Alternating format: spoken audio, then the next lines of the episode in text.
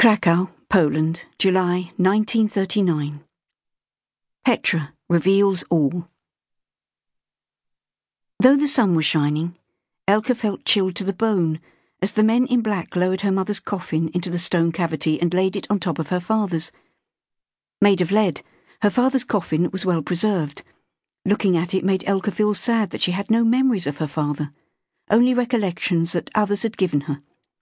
She and Ania her twin sister, had been just 15 months old when he died in August 1918, a victim, like her maternal grandfather, of the flu pandemic that had broken out towards the end of the Great War.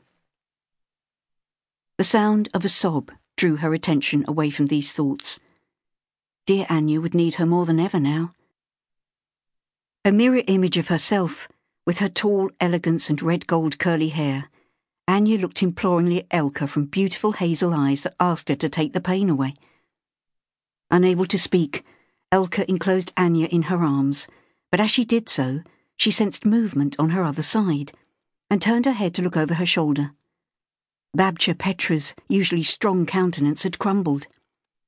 Elka let go of Ania and caught hold of their grandmother's sobbing body, just in time to save her from falling. Babcia Petra's distress took Ania's attention away from her own unhappiness. She moved quickly to help Elka, and speaking softly, managed to soothe their grandmother. We are still here for you, darling Babcia Petra. This helped the grandmother regain her composure, and she stood bravely upright. Looking at her, and seeing her frailty, reinforced Elka's decision not to leave Poland. Babcia feared that as Jews they faced untold horror if the Nazis invaded Poland. She'd been urging Elka and Ania to leave the country, even though she would make no plans to leave herself. Her only reason was that she had left during the last war and had spent many years in a kind of exile in France.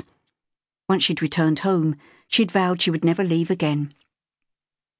The tales of what was happening to Jews in Germany, and now in Austria since Hitler's army had been getting stronger, frightened her. It was these tales that were prompting Babcia and all of their community to fear the future. They'd heard that Jews were not allowed to front their businesses and had to register their wealth and property. All Jews over 15 had to carry an identity card, which must be shown to police on demand. Synagogues were being destroyed, and Jewish doctors were being prohibited from practicing. Babcia Petra was right to be afraid. Elka and Ania were afraid too. But how could they leave Babcia now? Dziadek Goss and Babcia Miriam, their father's parents, even though they'd never acted as grandparents should towards them. They had treated Elka and Ania differently from their cousins, Hjorna and Isaac, the sons of their father's younger brother. Their grandparents had played with the cousins and lavished gifts on them, and, upon each of them reaching twenty-five, had made them directors in the family jewellery business. Not that any of this affected her own and Ania's relationship with Hjorna and Isaac. They all adored one another. Lifting her eyes at this thought, Elka caught Hjorna's glance. Neither of them looked away, both compelled to convey to each other something deeply felt within them, something forbidden. The kind of love that you shouldn't feel for a cousin, a love they didn't acknowledge, but that bound them together. The first shovelful of earth hit the coffin and the pain of realization struck Elka. After feeling nothing other than relief since her mother had sighed her last painful breath at noon yesterday, she now wanted to scream as each mourner pitched more and more soil onto her coffin. Tears she thought she would never shed tumbled from her eyes and ran down her cheeks in streams. The salty taste of them dried her mouth. The deluge weakened her body, so that when her turn came, she found it difficult to dig into the mound of earth and throw some onto her mother's coffin but as this was a Jewish custom, she had to do so to help her mother on her way. The thud made her feel as if her heart had shredded into little pieces and would never heal. An arm came round her. Elka, my darling.